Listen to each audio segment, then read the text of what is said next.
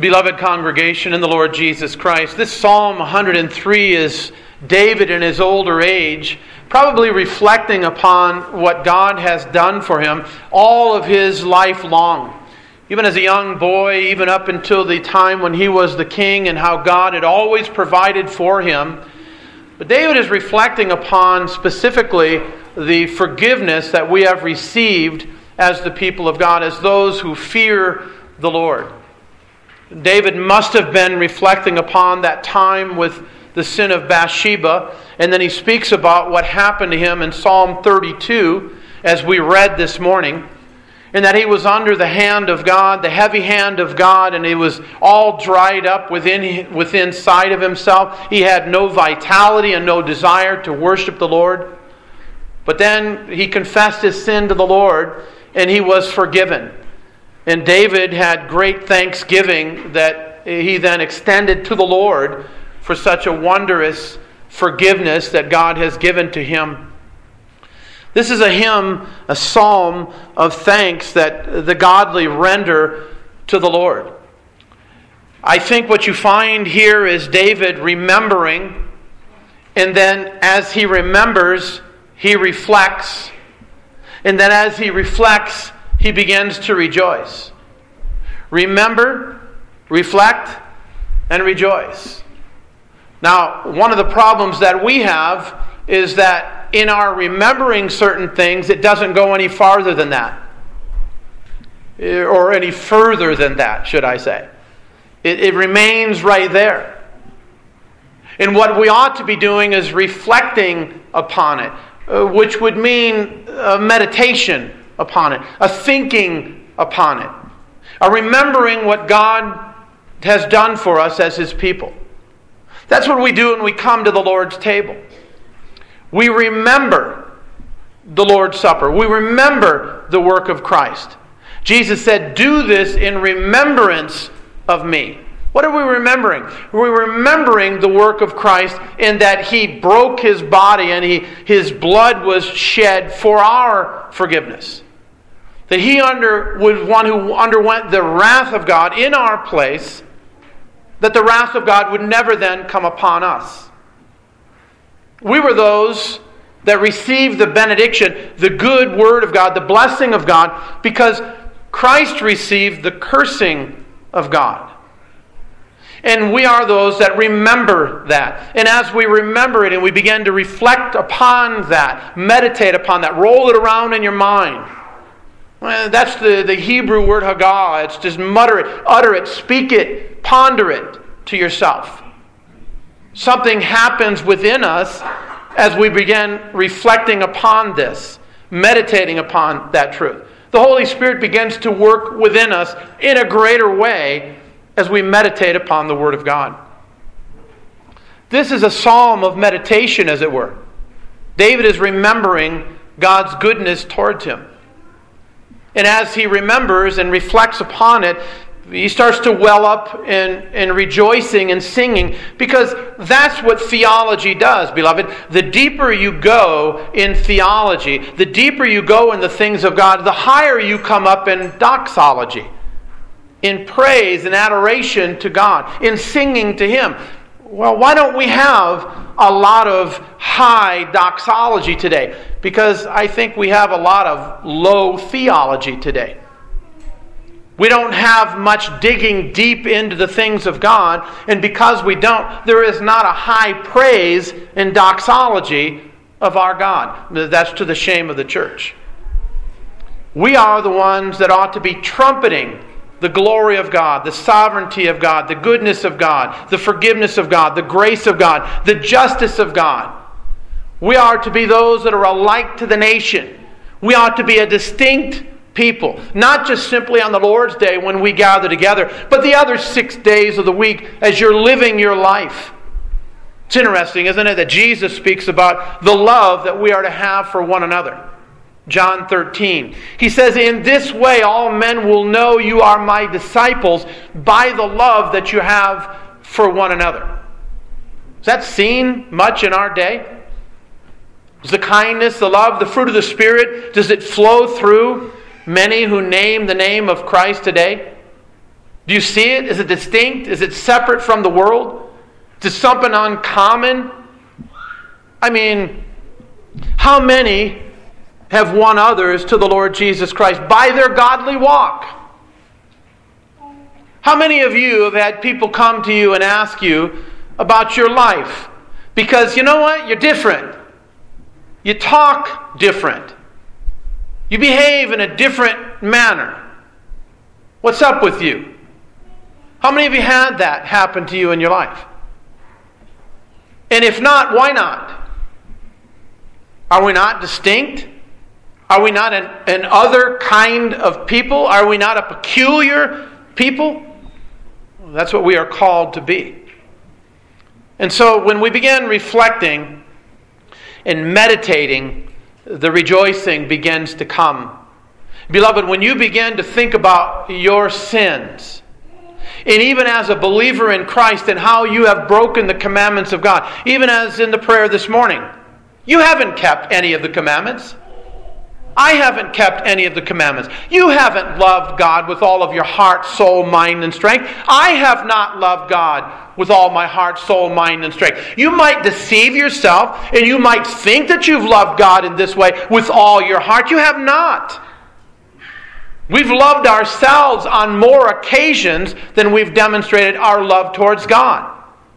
Again, I think, just like I said, with the, the ten lepers, we're like the nine. We receive the benefits of God and we rush away as quick as we can to tell everybody else about, hey, I'm healed, but we stop and we forget to give thanks to God.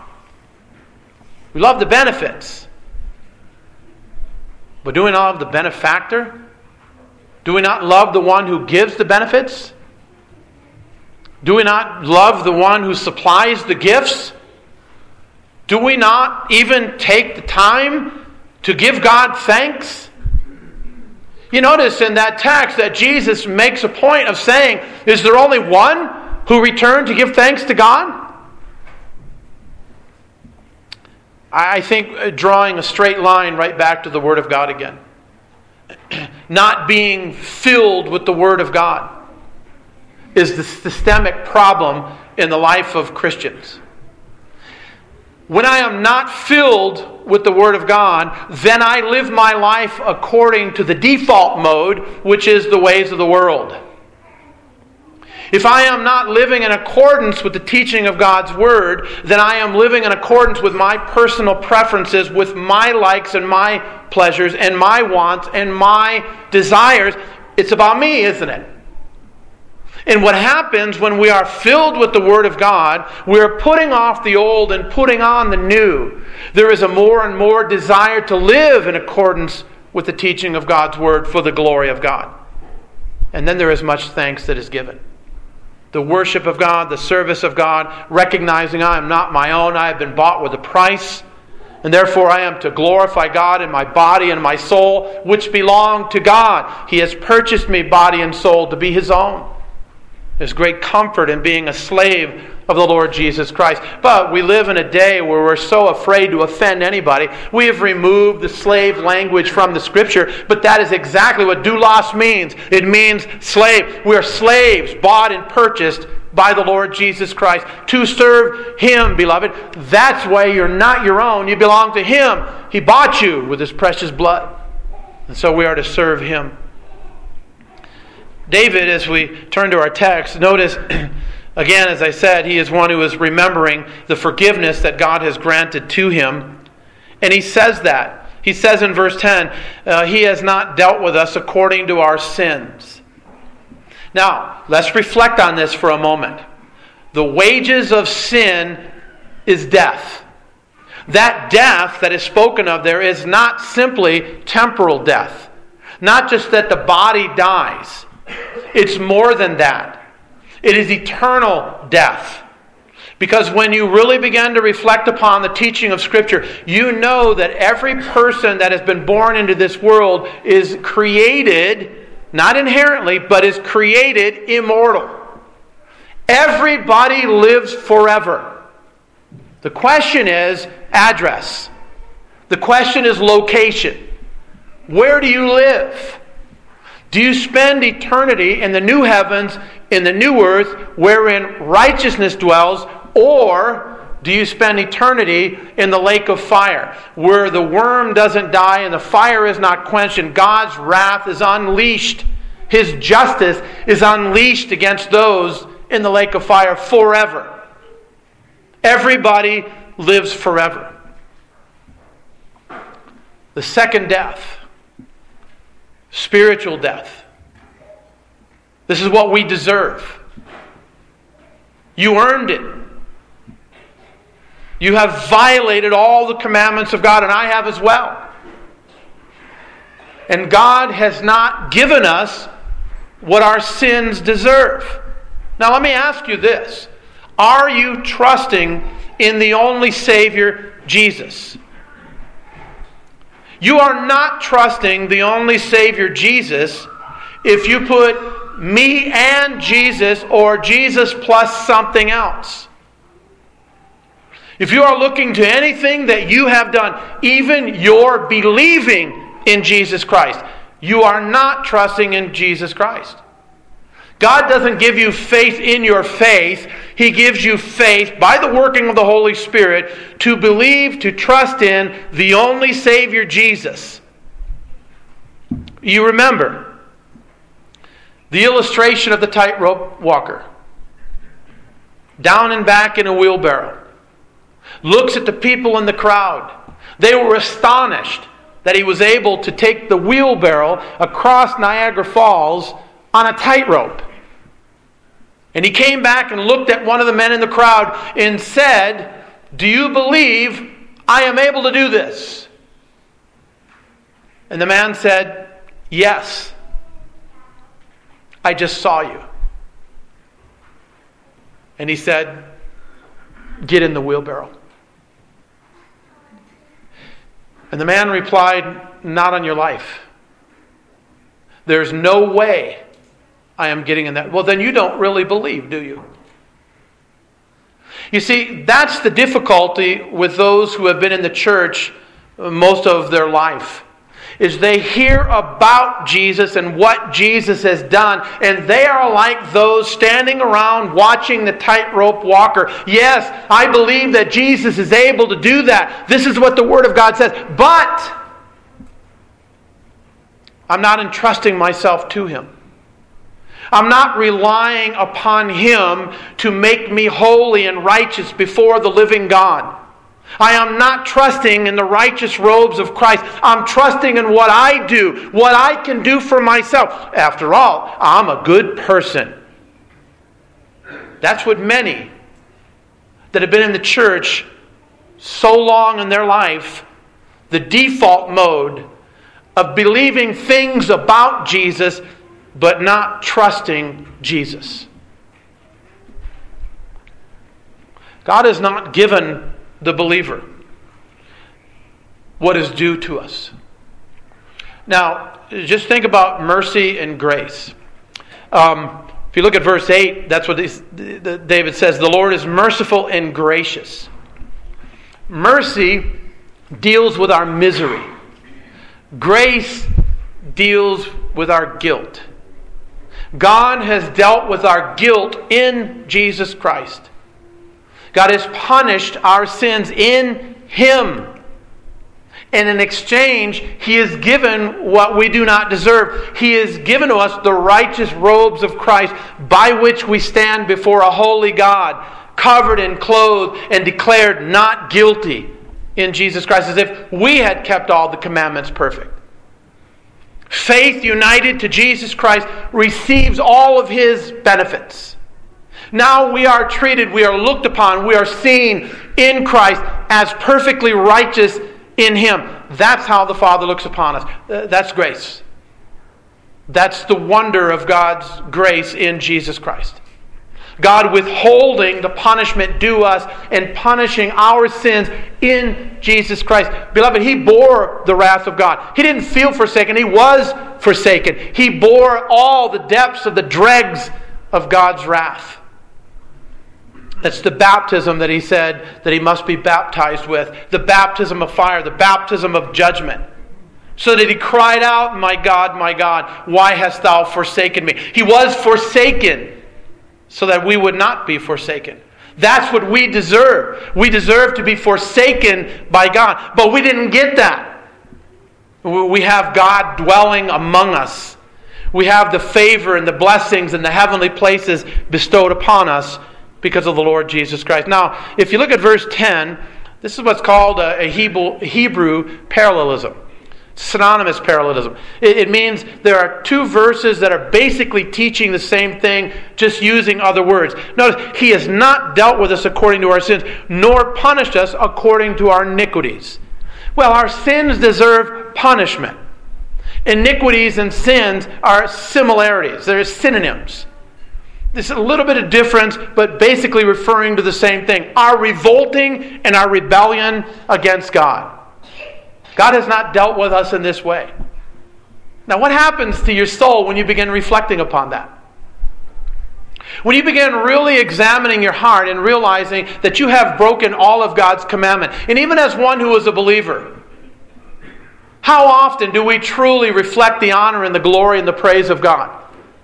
Daily we fall short, don't we? And many times we don't even think about it in our living whether or not is this glorifying to the Lord? Is this exalting the character of our God? No, we, we've we go along this world and we go nonchalant and we go about our business and we rarely even think about it. Uh, we've become all too accustomed to the grace and the mercy of God. This ought to humble us. God hasn't dealt with us. What, what a wondrous God. You know, so much unlike us, isn't it? Because we're a people of vengeance. We want to get revenge. Vengeance is mine, saith the Lord. I will repay. God will repay in a righteous manner. We're unrighteous. And we want to strive with vengeance in an unrighteous manner. But God, even while we were enemies, he redeems us from our sin and misery. Beloved, this, this ought to excite you to praise of God, to service of God. The love for God ought to grow. When you think of the favor of God, your love for Him and esteem for Him and awe for Him and reverence for Him, it's what we call the fear of the Lord. That ought to grow. God has not punished us according to our iniquities. And notice what he says about the extent of God's forgiveness. For as the heavens are high above the earth, how high are the heavens above the earth? The heavens refer to the sky. Now, when the Bible speaks about heavens, it speaks about three heavens. The first heaven is what you can see with the natural eye. When you look out and you see the starry night, and you see the sun, moon, and you see the clouds in the sky, that's what we call the first heavens. The second heavens is that which is beyond that which you are able to see with the naked eye. It expands out into the universe aspects that no naked eye of mankind can see, even the Hubble telescope. It is referred to of that realm where there is the angelic and the demonic realm of battle the invisible war that goes on. The third heaven is spoken of as the paradise of God. It is where Christ sits right now. He is at the right hand of the Father. That is referred to as the third heaven. For the purposes here this morning, David is referring to the expanse of the skies. And you know there is no bringing together of the earth and the sky, there is a separation between the two. And David says, For as the heavens are high above the earth, so is his mercy towards those who fear him. God's mercy towards those who fear him is a great expanse. It can't be calculated, it can't be measured. But notice who his mercy is towards. Not to those who do not fear him, towards those who fear him. Now, what does it mean to fear the Lord? This can't mean that I'm shaking in my boots, that I'm in fear and trembling of a God of his punishment towards me. This is a believer. This is a believer who has excitement and joy and a comfortableness in the presence of God. This is the fear of God that David is referring to. It is not the, the fear of servile fear of punishment, but the familial fear, the fear of adoration that produces worship, it produces obedience, it produces reverence towards our God. This is the one to whom he shows mercy. God's mercy towards us. In other words, he gives us what we don't deserve. Great is his faithfulness, great is his mercy, great is his compassion. It's new every morning. Great is the faithfulness of God. Have you experienced it? Have you experienced the mercy of God? Have you experienced the withholding of your punishment in you and that being imputed to Christ? And so that when you look to the cross, you know that Christ was your substitute? That he bore the burden of your sin, that he bore the burden of God's wrath against your sin. You, particular, that Christ died for you, that he had his name on his heart, when he suffered the wrath of God? Have you experienced the mercy of God? Now, what should that lead you to? It ought to lead you to doxology. It ought to lead you to lift up your voice in prayer and praise to our God. And not to be one who is absenting worship, not to be one who is absenting private worship, not as one who is absenting service of our God, but an excitement, beloved, a joy, an adoration to the God who has redeemed us. As great as the heavens are high above the earth, so great is his mercy towards those who fear him. And again, here's notice the parallelism. As far as the east is from the west. Well, look, you have the rising of the sun. We call it the rising of the sun. It's not actually rise, but that's what we see as the earth turns. We see the rising of the sun and the setting down. How far is the rising from the setting down? They never meet. That's the point, isn't it? And so, what David says, as far as the east is from the west, so far as he removed our sins from us. They never return to us. You see, we often miss the imagery given in Scripture. On the Day of Atonement, Leviticus 16, you have the high priest, and he, he slaughters two of the goats. One is for the sprinkling of the blood inside the temple and all the instruments, and there is the blood of cleansing. The other goat is the scapegoat. And what is happening is the high priest comes and he pronounces the sins and he lays his hands upon the head of the goat and pronounces the sins of Israel upon that goat. And so here we have, as a, as a metaphor, as a, as, a, as a symbol of what is happening, is all the sins are then being imputed to that goat. The goat is then taken out into the wilderness and it's released. Now, what's the point? What does the image show us? The goat can never find its way back to the camp so that once the goat is released in the wilderness, those sins never return to the people. That's the imagery that is given. You have the fulfillment of that in the Lord Jesus Christ, who is the atoning blood, and he's our scapegoat as well, so that when he is crucified in our place, all of our sins are then banished to the wilderness, never to return to us again. Beloved, if you're forgiven, you are forgiven of all of your sins. God remembers them against you no more. Even as far as the east is from the west, they never come together. If you're going east, you're always going east. If you're going west, you're always going west. The two never again come together. Uh, does that make you sing? God no longer holds my sins against me. Me, the one who has broken all of his commandments. He has banished them into the wilderness in the person and the work of Jesus Christ.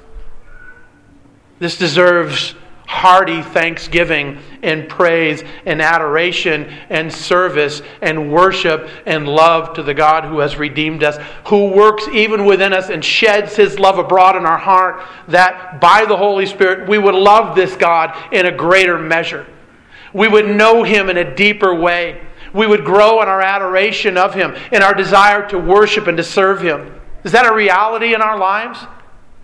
Is it the humdrum that we go through? Or is this working of the Holy Spirit a daily activity? As we're being more and more conformed into the image of the Lord Jesus Christ as we behold him as in a mirror. He has removed our transgressions, our revolting, our rebellion. You know, as those who are believers, how often do we rebel? How often do we revolt against God? Well, every day. Every day there is some revolting. Every day there is an act of unbelief. How so? The moment that you do your own thing rather than what God has called you to, that is an act of unbelief. When you walk in obedience, that is an act of faith, that is an act of belief. When you walk in disobedience, it is an act of unbelief towards our God. And yet, the Lord has even dealt with those sins. And you ought to not rest in that, saying, well, it doesn't matter. Christ atoned for them all. It doesn't matter how I live. It does matter how you live. Because those who have their sins removed are those who fear the Lord and are those who are born of the Spirit of God. You have a new nature, new desire, new disposition, new love, new affection, new direction, new desires in your life. You're not the same old person. If you are the same old person, and there is absolutely no change in your life, then you are not in Christ. You are still in Adam. You cannot be in Christ and not be a changed individual. If you are in Christ, you are no longer in Adam. You are not that same old individual rotten personality, a nasty individual, a vengeful heart, an unforgiving spirit. That is not you if you are in Jesus Christ. Now you are striving to put off the old as the Holy Spirit works in you. But you are striving. That is a change. You are worshiping the true and living God. You love God. You desire to honor Him. That's altogether new. Because if any man be in Christ, he is a new creation. Our transgressions have been removed. What, what a wonder. I mean, beloved, we really need to stop and think about this. Uh, putting a Selah there. Pause and meditate that God has removed all of your sins. How then should you live your life? Well, the Catechism answers that, doesn't it? With a thankful heart. Our response to the mercy, to the grace, to the forgiveness of God is a life of thanksgiving.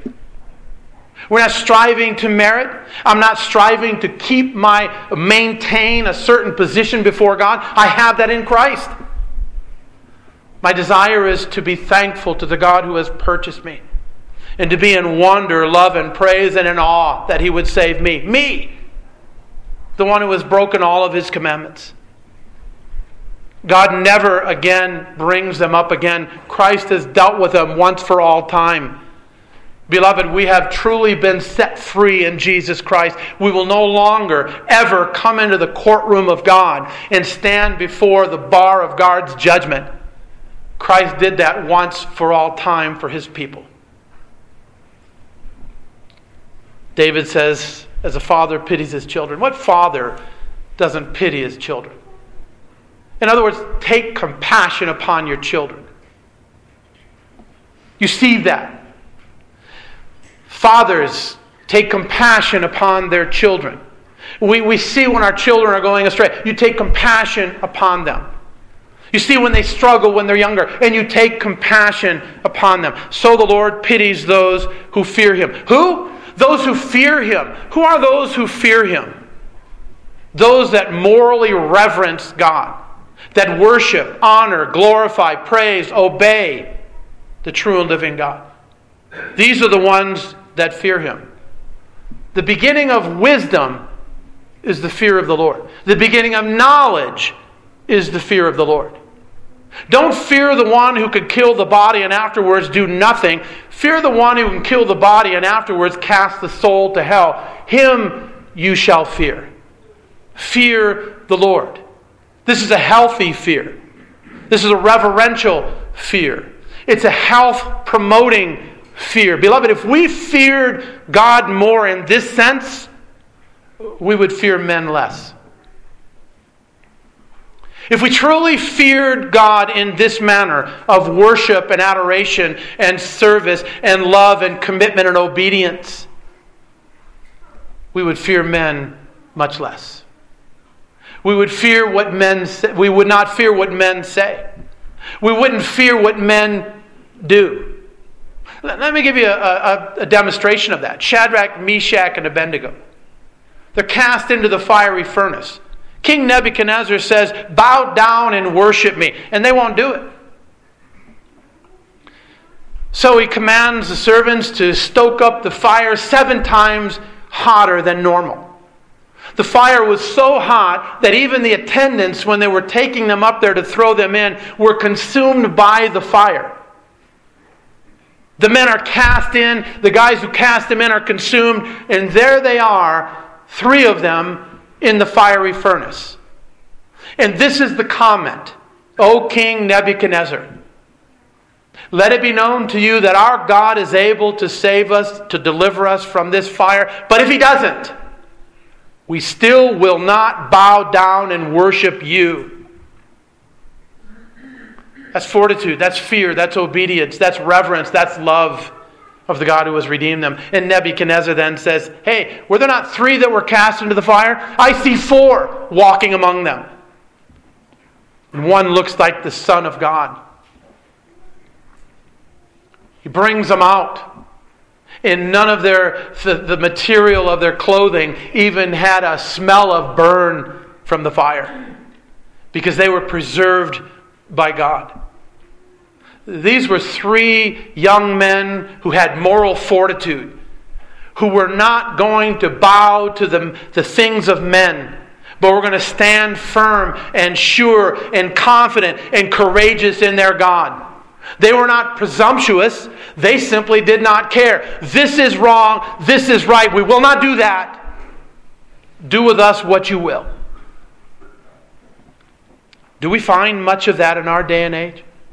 Do you find much of that in your own life? Beloved, we really need to pray for courage. Courage to stand up, courage to be bold, courage to be diligent, courage to be compassionate, courage to love, courage of commitment. Courage so that you don't fear the things of men. Men will always prattle their mouth. Do what is right God will deal with the reputation. You don't strive for that. You strive for the character. And that's what the Spirit does through the Word. He builds character, oftentimes, most often through suffering. God will deal with the reputation. Let that not be the first and foremost that we strive for reputation. Let it be for godly, Christ like character. That we know what's right. We know what's honorable to God. We know what is trustworthy. We know what is true, and we stand upon it. We're not those that are given to the whims and being pushed around, blown to and fro by every wind of doctrine that comes through this world. We stand upon the truth and we say it, we speak it. Because we are those who are forgiven and are pitied uh, by our Heavenly Father. God knows us. God knows our weakness. God knows our frame. Notice our frame. Uh, that it's, it's dust. Dust you are, and to dust you will return. God gives us the things that He calls us to, the abilities. God strengthens us. Uh, again, had this conversation this morning. It's common to hear this. God will not give you more than you can do. Yes, He will. He absolutely will, beloved. He absolutely does. He gives you more than you can handle. And then he fills you with his presence and power, doesn't he? And that's what Paul says. When I'm weak, I'm unable. Then that's when his power is made evident through weakness. God enables me with His presence, with His power. Then who gets the glory? God gets the glory. It's not me pulling it up, it's not me strengthening myself. It's the Lord who gives me strength, who enables me to honor and to glorify Him, even through the trials and the fire and the tribulation of this life. He knows. He knows we're weak. I'm, I'm weak. I'm frail. I am fragile. Getting more so every day. But as the outward man is perishing, falling to the earth, his inward man is being renewed day by day, growing in grace, growing in knowledge, growing in the fruit of the Spirit, growth, spiritual growth, Christ like growth. That's the work of the Holy Spirit within. Beloved, when you take all of that and you begin reflecting upon it, remember what God has done and now reflect upon it. God has saved us from all of our sins. There is not one sin that I will stand before the Lord and give an account of. Christ has given account of all of our sins.